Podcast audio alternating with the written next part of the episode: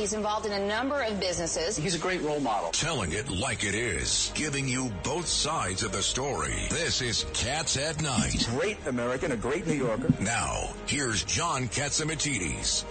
This is Cats at Night, John Catsimatidis, the number one show at 5 o'clock. And have we got news for you today? And uh, we're going to have the mayor of Buffalo on to find out what the heck is going on in Buffalo.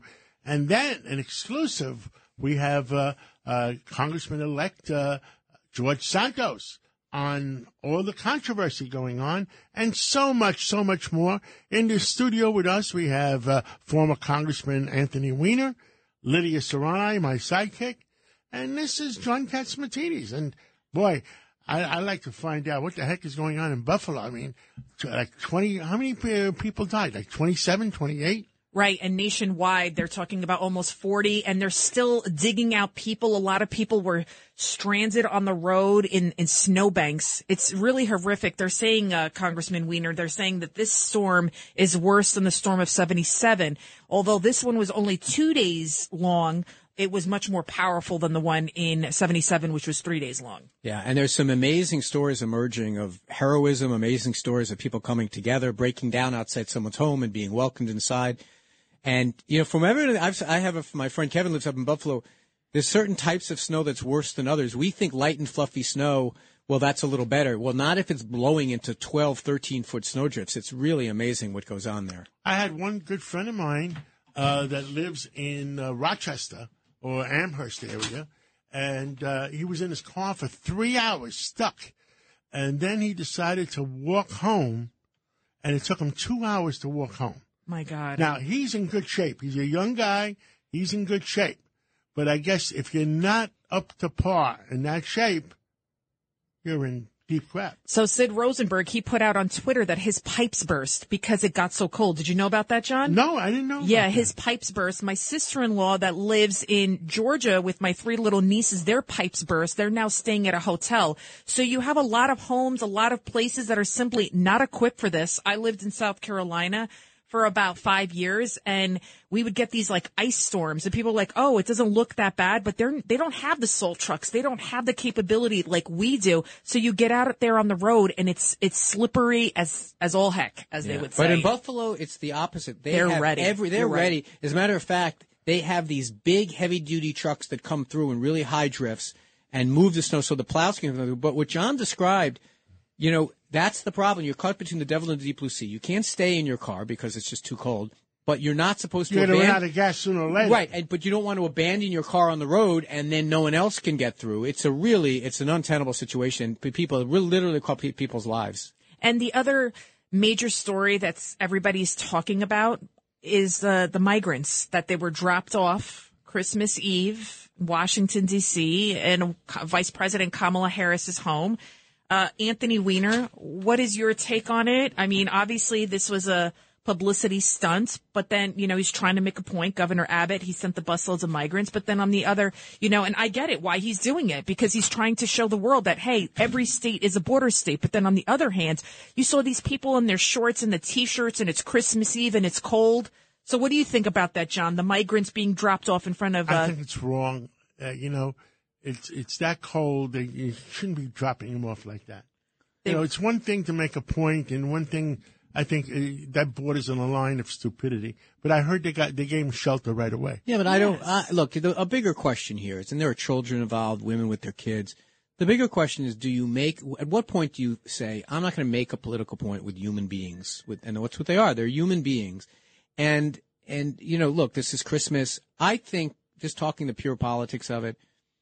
I think it was an interesting point that was made when they were brought to Martha's Vineyard in the summertime, looking but looking for work. And okay, you're taking it to the rich people's doorstep. I get that. When these people get on these buses, you know what they're told? They're told you're going to be able to go someplace that you can work. They're not allowed to work.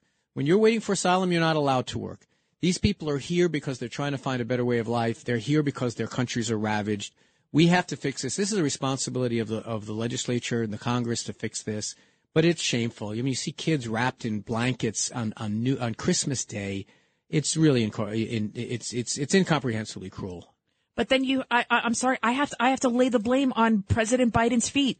What was wrong with remain in Mexico policy? What's wrong with having people stay in their country, file the file their asylum claims in their country, let it get approved or not approved, and then make the dang because it is also dangerous for them to come here. Yeah, well, remain in Mexico is a deal we made with Mexico. These people are not from Mexico. Right, I These know, people Venezuela. cross through other countries. I just And- I just got a text from the mayor of Buffalo that he, he uh, he's on with PBS right now and he'll be a little late. Okay. Okay, that's But, great. It's, uh, it's really kind of him to do this. He's probably got so much on his plate. Yeah. Um, but but you know we we have a lot of listeners. When whenever I do my show, the middle, we get we get calls from up that part of the state. Our our, our signal goes all the way up there. Um, well, uh, at night it's even better. At night, uh, we, uh, um, I think we go from Buffalo all the way, not Buffalo, we're Buffalo for sure, uh, from Ma- Florida all the way up to Canada, Yep. all the way up to Northern Europe. Uh, because it's 50,000 watts clear channel. WABC used to be part of the Department of Defense. I think we still are, but I guess they don't, I'm not sure they use radio anymore for, uh, versus, you remember the old sirens? well, but to go hey, off of- you know, I tell you, you know what this weather teaches us? Everyone should have a battery operated radio at home. Seriously, I mean, you know, we have power failures. We should there should be, you know, we should get those battery. We should get those those um, radios that only tune in one station. Just oh, they only have seventy seven WABC radio on them. Right. And in a few minutes, we will be speaking with New York Congressman elect George Santos. There's a major controversy surrounding him. What is true? What is not true about his resume? I know you talked about this in your show. Uh, Anthony, what do you think? Well, look, he's got questions to answer. The New York Times did a, a, a report, and there have been some follow up reports showing that a lot of things in his resume there were questions about. I give him a lot of credit. You know, he said he was going to, on, on Monday, he was going to answer the questions. Well, here we are, and he's coming on to do it. So I give him credit. Now, my view is, my view is, irrespective of what the answers are, that he won, that the voters get to have the last say on this kind of stuff. It's not, and if someone thinks that that that uh, that he he wasn't honest or thinks that he doesn't deserve to be reelected, that's another question. But we count on the opponents, our opponents, to to to, to reveal flaws, the media to reveal flaws, and then ultimately it's up to the voters to decide. And they did they did vote for him, so I, I think under any circumstance he should be seated. What about Lester Chang, John? What do you think about that? You know, the, uh, the, the Well, you know, the truth is, I don't know enough about uh, that race. Uh, he says he lives in his mother's house that's in that district. Right. Uh, other people say, well, uh, you also have the other apartment. So the truth is, I don't know the truth. Yeah, but you know, John, you you've run for office. You know that if you have a question about someone's qualifications to run, there's all kinds of laws and all kinds of courts that are open to you to knock someone off the ballot to say, hey, they, they don't live where they say they're going to live. Yes. The Democrats didn't do it. The That's courts right. didn't rule against him. He won the fight. Now, if you can, I think it would be so heavy-handed. understand George Santos is on the on the Right. line. We hit the breaking news. Okay. He doesn't have it. Okay. So we have Breaking news. WABC.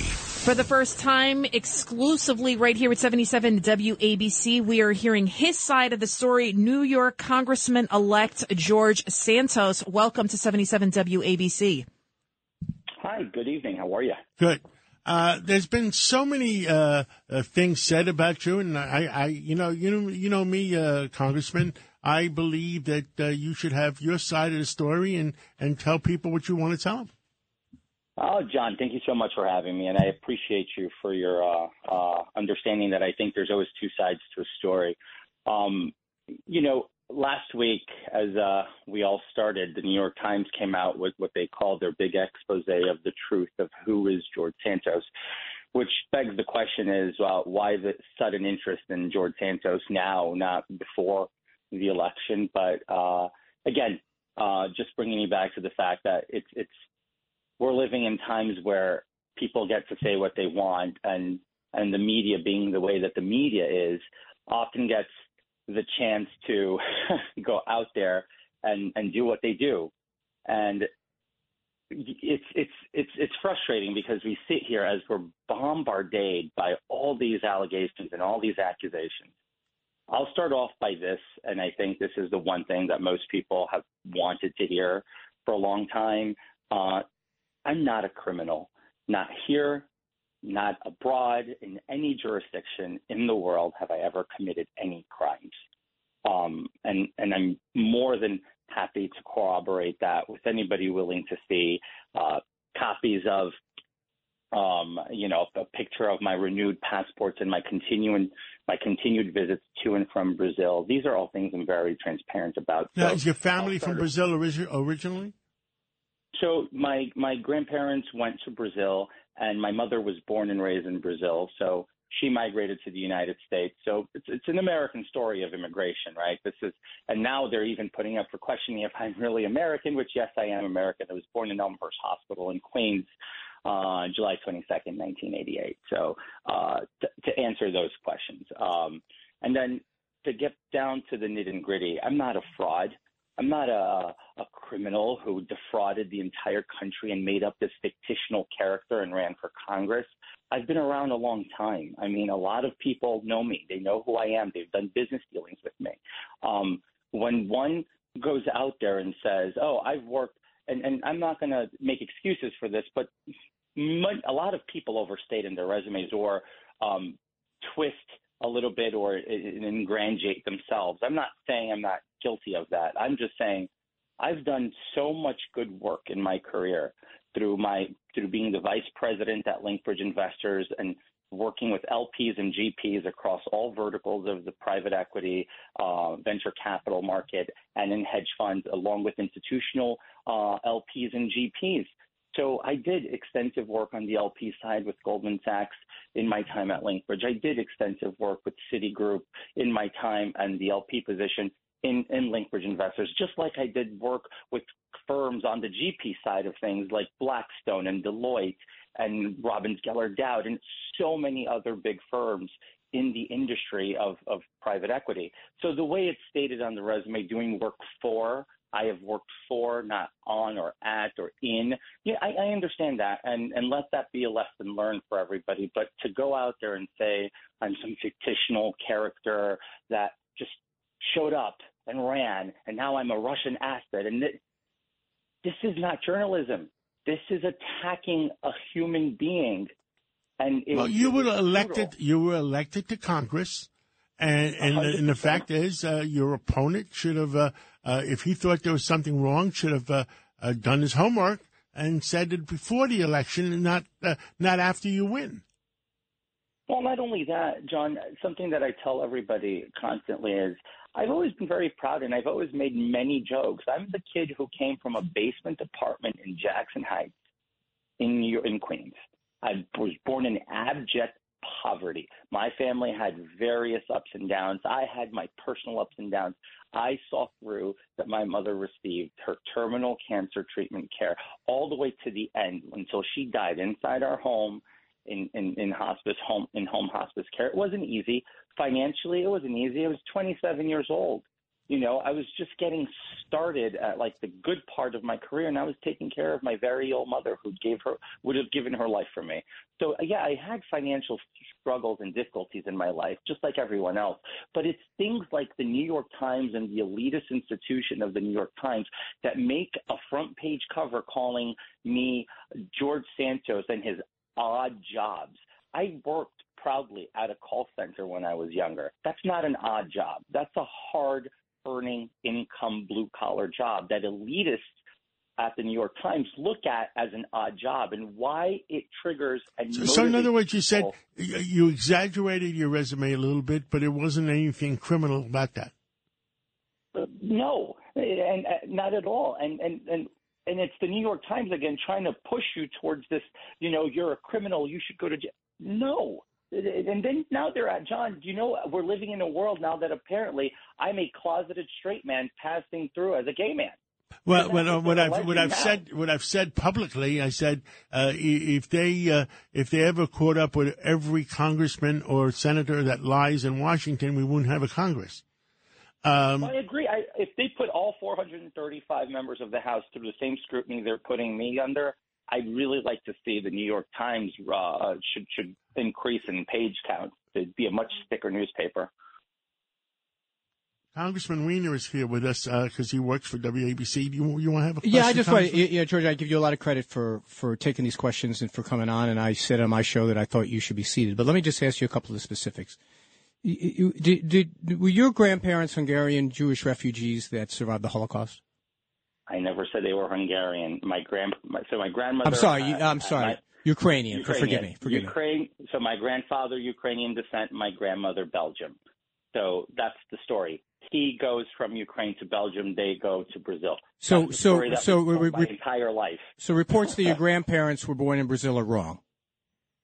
Well, I want to know where they're getting these reports from because I, all I see is a picture of somebody who they're alleging is either my great grandfather or my great great grandfather, and they're saying that a French genealogist did the research. No, I'm I'm I'm I'm, I'm. I'm asking you. Are you saying your, your your grandparents were not born in Brazil? Well, to the best of my knowledge, to to the best of my understanding, no, they were not. Got it. Did did did the people? Did anyone who worked for you perish in the Pulse nightclub shooting? That worked for me directly? No, but we did have people who were being hired to work for the company at the time who during I was in Florida during the Pulse nightclub shooting at a at another uh, nightclub that same evening, not too far away. But yes, we did lose four people who were going to be coming to work for the company that Now, was starting up in Orlando. Anthony, Congressman Weiner, uh, you agreed that he should be seated, and uh, I mean he won the election, and if there's any problems, uh, let them, let them sort it out. That's that, that that that is my position. But this is a chance for Mr. Santos to basically clear up some of these things. So when when when you said on WNYC, people that work for me were uh, uh, were impacted by the Pulse nightclub shooting, that wasn't directly cor- that wasn't correct. It's not that it wasn't correct. I mean, worked for me as in they worked for the company I was an employee of. That's that's in the whole context of the conversation. And look, let me make it very clear. That again, a tragedy. Why why would I benefit from anything from that tragedy? I was in Orlando. And, and famously known, that was a very gruesome weekend. We had I had attended a concert that evening of a YouTuber at the time pretty popular, Christina Christina Grimmie, who was murdered by a deranged fan uh, after after the concert while autograph signing. The next day we had the Pulse Night shooting, and then the following day a child was dragged into the lake at Disney by a gator. So this is this was Orlando's weekend, that one weekend. It was a tough right? Weekend. I remember that uh, child in uh, Disney World. Uh, Lydia, you had something? Congressman elect, just uh, once and for all, what do you think about the New York Times piece on you? Will you sue them for defamation? Because that article basically set out to, to destroy you, to destroy your career, basically called you a liar. Like you said, they claim that you're not Jewish. They said you're pretending to be gay just to get votes. Once and for all, settle the record straight. Well, the record is I, I don't know what my options are. Um, clearly, I've I've spent the last week. Um, my mother's 60th birthday would have been on the 23rd, on on the 22nd. She passed six years ago on the 23rd of December. We had Christmas Eve, Christmas Day. It wasn't the best week for all of this to happen. Hence my silence. And I, I was just taking time, regardless of this story or not. It was going to be a week. I was going to be quiet anyway. Uh, but the New York Times, I'm going to look through and see everything. And just like they nitpicked at me, now it's going to be my time to nitpick at both journalists who made it their mission to slander me across this country and across the world. And let's see what happens at the end. But the one thing is, I will be sworn in. I will take office. I will be able to be an effective member of the legislature in the in the 118th Congress, and I will be able to deliver on everything that Democrats failed to deliver. And with no offense and not making this hyper political, but this is going to be about fighting for our kids, fighting for public safety, fighting to lower inflation, fighting to make sure that we lower the cost of fuel in this country. That's what I was elected to do. I campaigned on those issues, and I will deliver on those issues. Understood, and I think you should be seated because you won the election. Uh, last question. Um, the $700,000 you put into the election, was that your money? That is the money of that I paid myself through my company, the Devolder Organization. Understood. Anything else you want to tell uh, all Americans, all New Yorkers? I think it's simple. Uh, I think I thank all of the people who have been reaching out and stuck by me this entire time. In, in these times is when you really know who has your back, and I have had an immense amount of support, and I really want to thank each and every person. And I want to make sure that if I disappointed anyone by resume embellishment, I'm sorry, and I will deliver to you on everything I campaigned on because it's still the same guy, still the same message, still the same priorities. And God bless the United States and God bless all of you. And thank you, John, for having me here Congressman Weiner, thank you very much for uh, throwing the tough ball curveballs at me. And uh, I'm, I missed the young lady's name. Lydia. At the beginning, so Lydia, thank you very much for your for your opportunity to let me speak. But thank you guys, and I think uh, it's it's it's great to be with you guys. I wish you nothing but good health. Thank you. and, Happy uh, Happy New Year, Congressman elect uh, George Santos. Uh, good luck, and um, I hope things work out for you. Thank you, sir.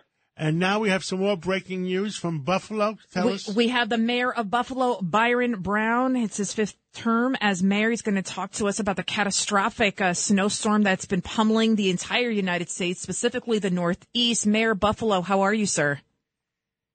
I'm Mayor Brown. well. Thank you very much. Uh, tell us what the heck is going on. I, I, you know, we hear that uh, like uh, 25 people died, 26 people. Well, um, extreme blizzard conditions on Friday and Saturday. Um, uh, death toll of about 25. Sadly, that number is expected uh, to rise. Um, uh, Buffalo police uh, tell me uh, we continue uh, to retrieve those who have been lost in the storm. I'm out touring the city right now. Um, visited one of our local hospitals, have been driving around looking at the condition of roads uh, with uh, our Buffalo Police Commissioner, and have been going to different uh, police district stations uh, to thank our police officers, members of the state police, the National Guard, and other first responders that have been working around the clock. And uh, Mayor Brown, the new numbers coming in that the storm-related deaths in New York alone has risen to 27, and across the country 55. Uh, I just, uh, it's, I just, I don't, I don't remember ever being this, this horrible. I think uh, this is they're they're comparing it to the storm of 77, and they're saying that this one is worse. Uh, it is a horrible death toll. Uh, it actually, we believe, will exceed the numbers in the um, uh, storm of 1977. Right now, in the city of Buffalo, uh, we uh, have a death toll of 20 people. Uh, our uh, Buffalo Police Department expects that number uh, to rise, sadly.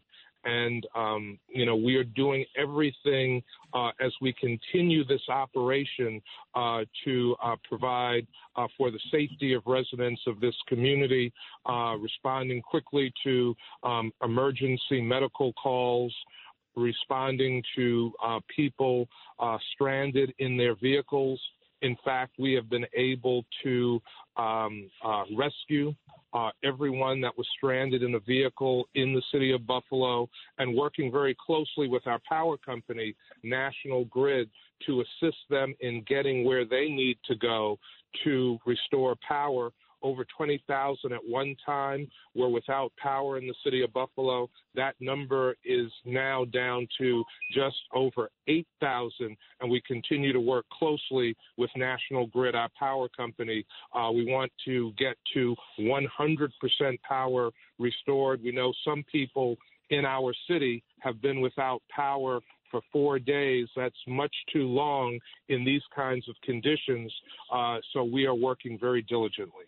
Mr. Mayor Anthony Weiner here. Was was I mean, you, if if snow removal was an Olympic sport, you guys would win the gold medal every year. You guys are really good at this. What was particularly challenging about this storm? Was it what was it about? Was it about it that made it exceptional? Uh, this is uh, this is one of the most challenging storms we've ever faced. Uh, blizzard uh, conditions, uh, uh, winds of wind gusts of up to 79 miles an hour. In fact, people could feel their homes rocking. Uh, the wind gusts were so strong. Uh, temperatures as cold as minus 22 degrees below zero. Uh, blowing, drifting snow, whiteout conditions causing zero visibility. Uh, plow drivers, emergency first responders having to pull over because they could not see. Uh, with the blowing and drifting snow, snow as high as uh, two, uh, three, four feet in streets, uh, making it difficult for even some four wheel drive vehicles uh, to be able to get through the snow, and literally hundreds of uh, vehicles uh, that were stuck around the city uh, with people in them having to be rescued.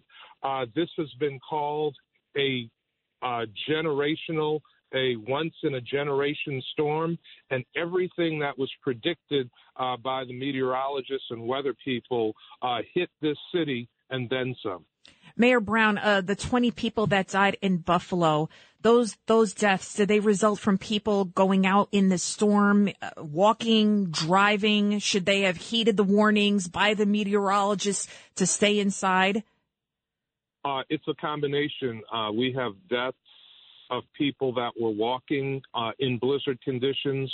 We have deaths of people uh, who were stranded in vehicles who had been driving. And then we also have people who died in their homes, uh, homes uh, that were without power. And then in addition to that, we have deaths of people who uh, we believe died from nat- nat- natural causes. Wow. Now, uh, how long before, has the snow stopped, and how long do you think it's going to take before uh, you can drive around Buffalo again or, or, go to the airport and take an airplane? Uh, the conditions have uh, subsided. Uh, light snow in the city right now. Uh, no longer the blizzard conditions that we have seen. Still a driving ban in the city of Buffalo so that we can tow abandoned vehicles uh, so that we can open up uh, residential streets. Uh, mains and secondaries uh, have been plowed. We continue uh, to make sure that the main streets are in good condition. Those are streets that lead to our uh, hospitals. We want to make sure that ambulances are able to get into and out of our hospitals. so we have begun the process of, of recovery of trying to uh, clean up our city at some point uh, because of the volume of snow. We'll have to move from a plowing operation in some areas to a hauling operation. We're actually hauling snow out of communities. Is there anything else you want to tell people before uh, we go? We have to take a, a hard break right now. Uh, we are Buffalo Strong, and we're getting great support uh, from across the state. Uh, uh, Rochester has provided personnel. Uh, thank uh, Mayor Malik Evans. Uh, we've heard from Syracuse Mayor Ben Walsh, who has offered support.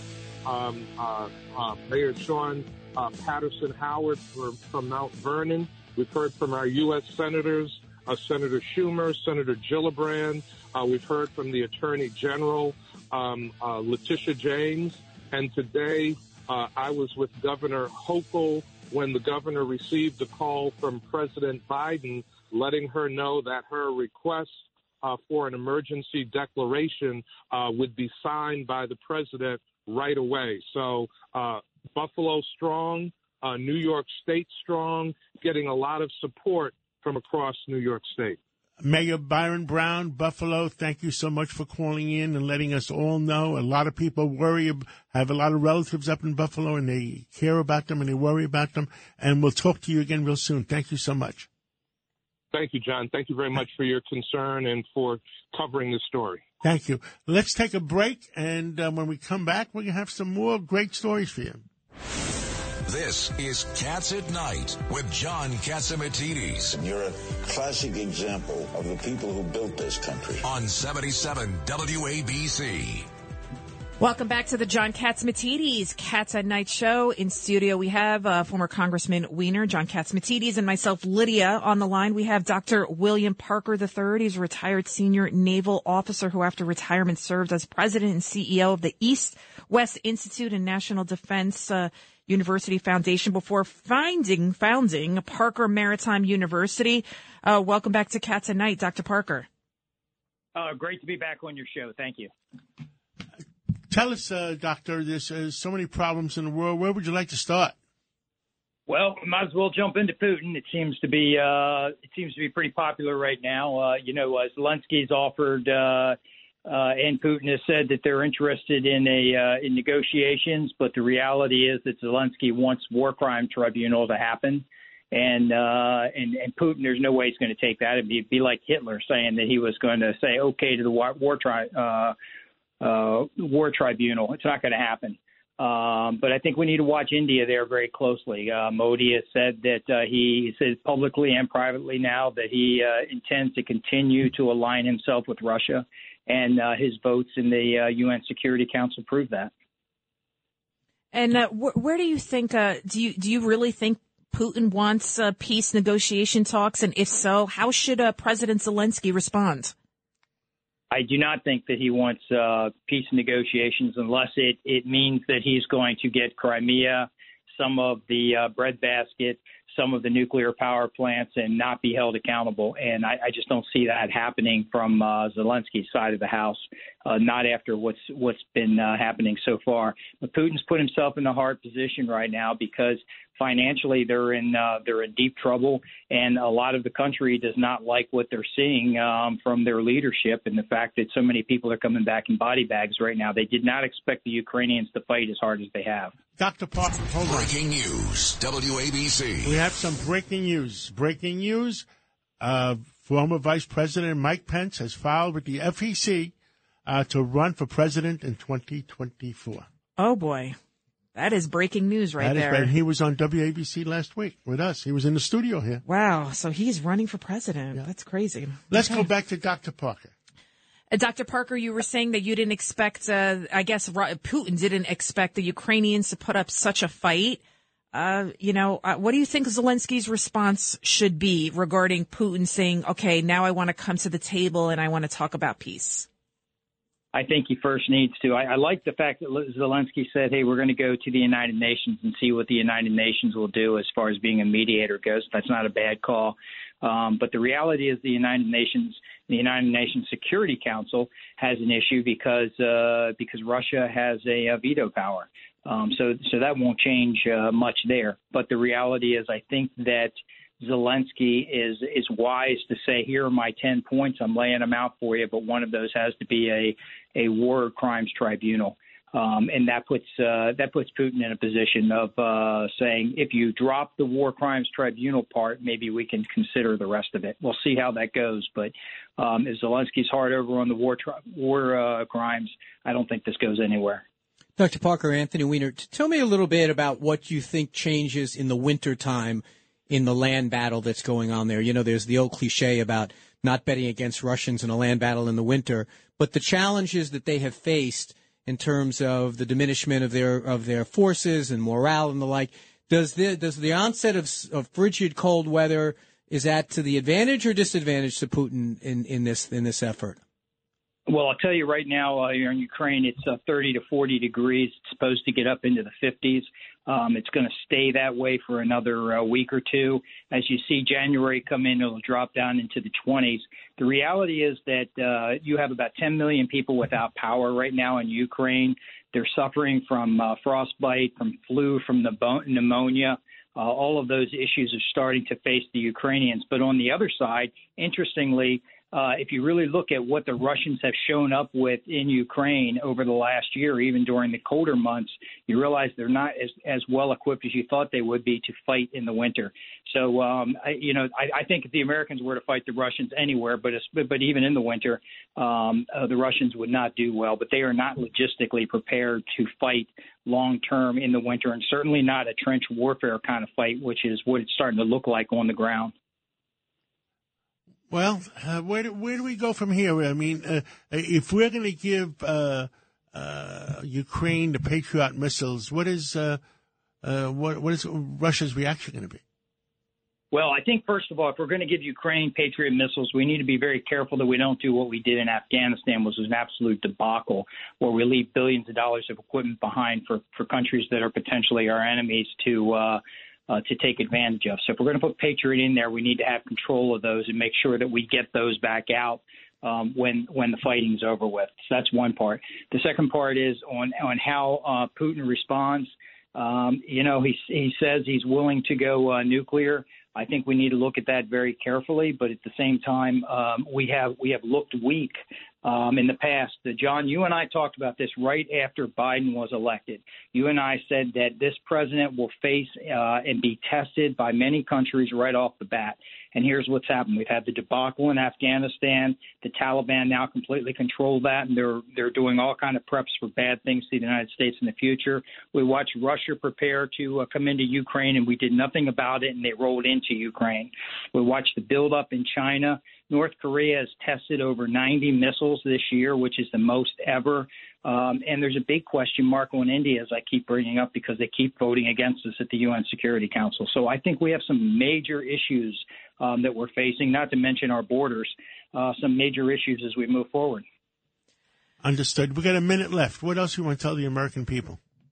Well, I, I, I think we really need to take a good hard look at what's going on in uh, in uh, the South China Sea. I mean, yesterday alone, you had uh, or two days ago, you had 47 aircraft uh, enter the Taiwan airspace. That's the most ever. Um, they threatened not only Taiwan but Japan. Now, tell Japan. tell the American people why they did that. Uh, they specifically did that because they were not happy with the omnibus bill. Uh, not happy with the omnibus bill, as we um, as we say, we're going to increase our uh, our spending on on defense, uh, in particular. That we're going to uh, uh, support our friends and allies, uh, which is a good thing. But we are very late in building up our military, and you and I have talked about this before. We went from 600 ships down to less than 300 ships over a 30 year period, and we have got to get back to building ships and aircraft again and getting back to the right numbers. That's a Navy man talking. Uh, Dr. Uh, Parker, thank you so much, and thank you for your uh, your great career in the Navy and everything you've done for our country. And God bless you, and God bless America. Thank you, sir. Uh, thank you. And uh, now we're waiting for Burt Flickinger uh, to come on. He's going to give us a little bit of of what's going on, what happened with the Christmas shopping, mm-hmm. and also he's a native of Buffalo and uh, his family was part of the founding fathers of Buffalo. So, by the way, John, we are blowing up on Twitter your George Santos interview. A lot of people saying it's peak New York to have Congressman Weiner interviewing George Santos. So it's blowing up on Twitter, this George Santos interview. I want to get your quick reaction to it, Anthony Weiner. Well, look, I mean, I think what it came down to is he was woefully unprepared for basic questions. You can't start an interview, I am not a criminal. And I didn't hear him dispute a single thing that was reported by the New York Times or by the Forward. I didn't. I didn't hear him clearly dispute the the Forward report that his story about his grandparents being Holocaust survivors was not true. It sounded like he walked away from the statement he made to Brian Lehrer on WNYC about the Pulse night uh, uh, nightclub shooting. It when sound- did he make that statement?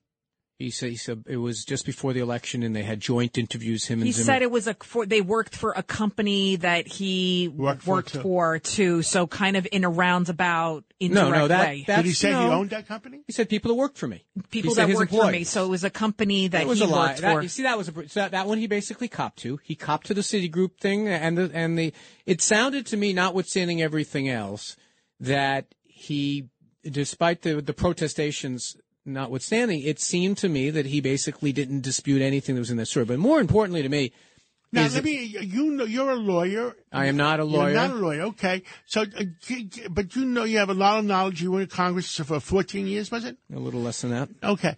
Uh, I left for lying, by the way. well, the truth is, uh, you think he's going to be seated? Yes. Well, it, look, the math. First of all, one of the things. I mean, is is the U.S. attorney tough enough to to to try to shoot down a congressman, uh, congressman elect? There isn't. No, it's not. First of all, he's not going to be congressman elect by the time any U.S. attorney gets a hold of him. January third, he gets sworn in. He's going to get sworn in. He'll yeah. be sworn in. And given that Kevin McCarthy has a total of about, he has a four vote margin. If, if it's Kevin McCarthy or if it's Steve Scalise or someone like that, they need him, so they're not going to let him be thrown out. Um, but I got to tell you, he came. He was unprepared and he didn't. It seems to me that he said he, he, embellished on his resume. I, I've never embellished on my resume because I always, I'm always afraid somebody will call up and say, "Hey, did Lydia do X, Y, and Z?" So he said he was sorry for embellishing his resume. He seemed to downplay it, and then if you remember, I specifically I've asked him. I always said I'm a college dropout. I never, no, I never said I finished so NYU. We, yeah, and then you know, I, w- I was trying to ask him, "Hey, are you going to sue the New York Times because you're saying it's slander? You're saying it's defamatory?" And then he kind of kind of didn't answer that question either. He said he'd put them under a microscope as well. So I, Yeah, I, I mean, don't the- know. The, thing is, it, it would be liable, not slander. But look, here's I the, know, what here's here's the thing. The thing that puzzles me is that if you say, "Okay, I'm going to go on the radio and say I embellished my resume," then say I'm sorry for that. he did say I'm sorry. Oh, he did. He did. He said I embellished, and he said, you know, I'm sorry for that. He did say that that he embellished and that he was sorry for that. But then when we were talking about are you really Jewish? Remember you were asking him about that, about the Hungarian or the Ukrainian, the grandmother. And then I wanted to get in there. So his mother apparently, she did die of terminal cancer from what I have read, but on her Facebook page, she has all these pictures of Jewish, uh, of, that she's not Jewish, that she was actually Catholic.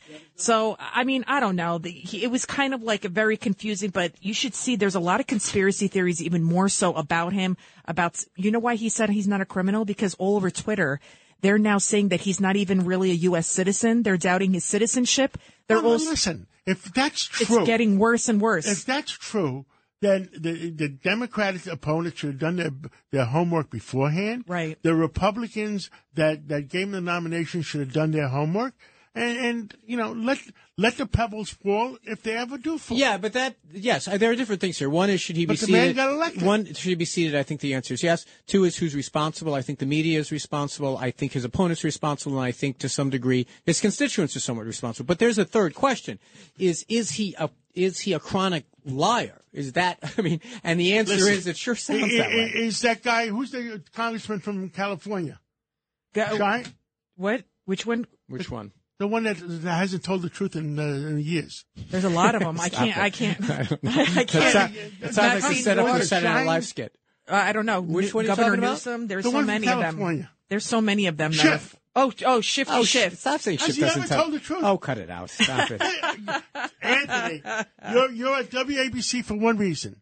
You got to tell the truth. Uh, that, that's it. And All right? Yes. And my opinion, he hasn't told the truth in a long time. That Uh, I understand. I got to agree with John on that one. Burt Flickinger, he is a retail expert, managing director at Strategic Resource Group. Welcome back to Cat Tonight, Burt Flickinger. Part of the founding families of Buffalo. Right, absolutely. And you also, you're you're one smart guy, as John would say. Uh, tell us about this retail season. What does it look like? I was on my way in. I saw that the exit to go to the mall there was was jam packed. Is that a good indication that we could see the holiday sales that they've gone up? Uh, Lydia, you're uh, completely correct. The last day of Hanukkah, uh, coming through Christmas, and also, uh, uh, sadly, uh, but powerfully, the storm affecting over 60% of Americans got everybody in everything from food stores, clothes, gloves, hats, scarves, hat, mittens, everything. And so uh, the department stores uh, that would have been a little bit tough, Belk, uh, Dillard, Dillard's, uh, Macy's, Kohl's, uh, they they came on strong. Like you said, Lydia, there was a lot of good discounting today, the last day of Hanukkah, and going into New Year and Kwanzaa. Uh, it looks like adjusted for inflation flat, which is a win in, in this kind of uh, pandemic impaired environment. So at, at the most, you think, with the inflation of 10% at least, uh, at, the, at the most, you think the sales are going to be reported flat? Flat John and our, as uh, I, you know, our strategic resource group forecast uh, going into the holidays was adjusted for inflation uh, minus 0.5 to minus 1.5. So uh, the tough thing is uh, 15% uh, more spending was put on credit cards uh, this Christmas, Hanukkah, Kwanzaa season, and about uh, one out of every eight consumers is uh, doing buy now, pay later at really onerous interest rates going forward. So uh, that's those are going to be tough bills to pay that'll impair retail uh, some in 2023. Now, what do you hear from your relatives in Buffalo? I mean, we had the mayor of Buffalo on before. I don't know if you got the chance to listen to it. Uh, we had, I, I, I, I did, I did, uh, John, and uh, credit to uh, Mayor Byron Brown, with whom uh, my sister Catherine Schweitzer's uh, worked uh, very cooperatively and successfully with for for decades. Uh, but also, uh, as Lydia referenced so well in, an- in an earlier show, and uh, Bob Brown, your news director, uh, Bruce Blakeman from Nassau County, and Mark Poloncarz, the fantastic uh, Democrat, Erie County executive, uh, shared men, equi- equipment, front loaders, everything in bipartisan initiatives. Uh, they're so constructive, so cooperative, and so successful, John. And that's the unspoken story of the storm. When uh, Democrat Governor uh, Colonel Hugh Carey, a decorated uh, combat vet from World War II, with Daniel Patrick Moynihan, another Democrat, uh, Jimmy Griffin, Democrat mayor of, of Buffalo, and Ned Regan, county executive, who went on to become state treasurer. This storm, as Mayor uh, Brown and the governor said, we knew about this storm a week before it hit. When Governor Carey was keeping uh, New York City from filing for bankruptcy, he had the foresight to put together a task force between city, county, federal, and multi uh, country. So uh, he had the Fort Bragg Engineering Group uh, come up, uh, National Guard, in a factor of about ten Bert, more Bert, than they you've lived now. there most of your life. How long is it going to take him to clean the place up so people can start uh, uh, working again? Another three to four hours, John, and the difference is uh, Governor Carey had all uh, the our warehouses plowed, as well as all the other grocers plowed from the warehouses to the stores, and the uh, uh, Army National Guard brought helicopters to our warehouses when the snow got too big, we airlifted food and medicine to the stores. That uh, Governor Carey and the mayor and the county exec had fleets of uh, close to a thousand snowmobiles delivered through drifts at the, in the storm of 77 Yes. uh, that were 30 feet high. And if we got through uh, that storm uh, clean up in, in three to four days, we'll be able to do the Three to four days. Storm. I understand. Uh, thank you so much, uh, Burt Flickinger, and we'll catch up with you again. Give us uh, give us a text if you hear any other breaking news. Uh, best, best to you, Lydia, uh, Margot, John. uh, Merry Christmas and Happy New Year. And, Merry and Christmas. everybody on your great team. We're going to go right to Dr. Michalos right now. Our resident medical genius, Dr. Michalos, what do you have for us? Well, the first thing uh, you're talking about the Buffalo storm. I wonder how electric cars did on those salt-filled, uh, snow, uh, snowy roads in uh, Buffalo. I'm sure uh, they probably had a tough time getting around. And uh, the other interesting news tonight, to make our listeners aware, because we want everyone to live longer, is there was just a breaking news announcement a few hours ago that a, a bunch of lots of the medicine quinapril used for blood pressure, 20 milligrams, a bunch of them are getting recalled because they found a high level of nitrosamines, which are carcinogens in them. So if you're on, Are they made in China, there- Doctor? Uh, they didn't say the origin. Remember what we talked about? One of the interesting thing: everything you buy has a label where it's made in, but our medicines they were able to lobby and get that through. Where pick pick up any of your pill bottles, it doesn't say where it was made in. Everything else you buy, if you buy a trinket, a pen, it says where it's made. But your own medicine, they've been able to hide that from us, so we don't really know where the medicine made. But the point is, just call your pharmacy and ask, was my lot involved in the recall? We want to keep our audience healthy. The other thing is, we were going to talk about hap- some happy news as we start the new year, and a study came out that showed that purposeful people with positive life goals live longer. And having a strong sense of life purpose is defined as having a purpose in life and being responsible for one's own actions. And the positive meaning of life is related to health when you have clear life goals and you get uh, less activation of depression too. And we now know uh, very well, as we all know, that grief releases stress hormones, and that decreases our immune function. That's why when you're stressed out, you get sicker, and the ability to fight off viruses and cancer drops. And people with purpose had a stronger amount of these called natural killer cells, and those killer cells are the guardians of our body, and they patrol our bodies 24/7 and go after cancer cell, virus cells, So stress, cells. that stress creates, uh, you, you you have a problem with, uh, Your immune system Your and immune these system. natural killer guardian cells, they can't perform their job. They put out a chemical called perforin, and it actually punches holes in disease Wow. cells and to kill them, which is pretty amazing. And they did a study where they followed 136,000 people, average age 67, and the people who had a more positive and more attitude of gratitude and thankfulness, those people had 17% less cardiac deaths. And also, they found that a lower chance of Alzheimer's in people who had a higher sense of purpose and more uh, positive attitudes and were more grateful despite adversity. And uh, people with positive uh, purpose lives uh, basically had stronger immune system and uh, things like autonomous living, positive, uh, you know, living in the positive moment, kindness, thankfulness, all those things help.